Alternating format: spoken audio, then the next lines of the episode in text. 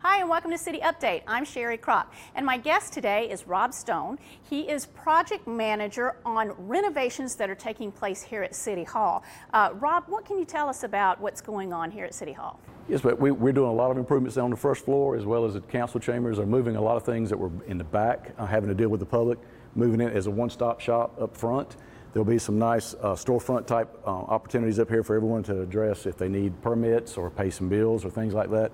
We'll have a new um, guard station right behind us, and as well as some changes made to the to the uh, council chambers. So this is going to make it a lot easier for customers um, to do business with the city. Absolutely. There'll be a kiosk here where they can work with the specific departments if they need permits or um, requesting inspections, paying bills, things like that. Absolutely. Okay. So why were the uh, renovations needed?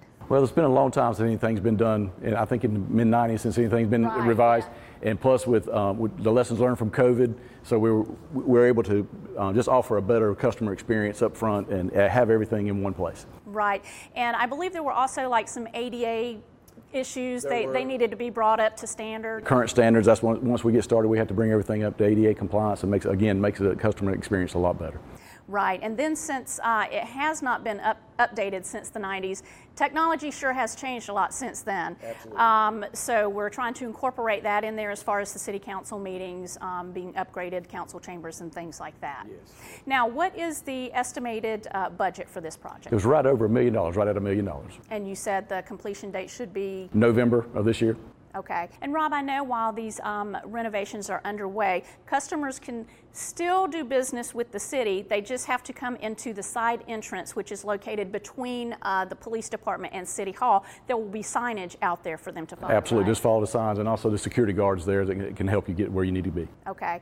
And while these renovations are taking place in City Hall, uh, Council Chambers is been moved over to the Fast Transit Center.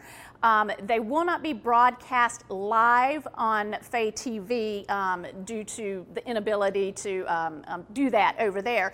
But if you want to watch the City Council live, you can go to fayettevillenc.gov slash city council. There will be a link there to the YouTube page with which um, the council meetings will stream there. Uh, if you want to participate in, in a public meeting or something like that, um, a public meeting link will also be there, and then you can sign up to participate via Zoom.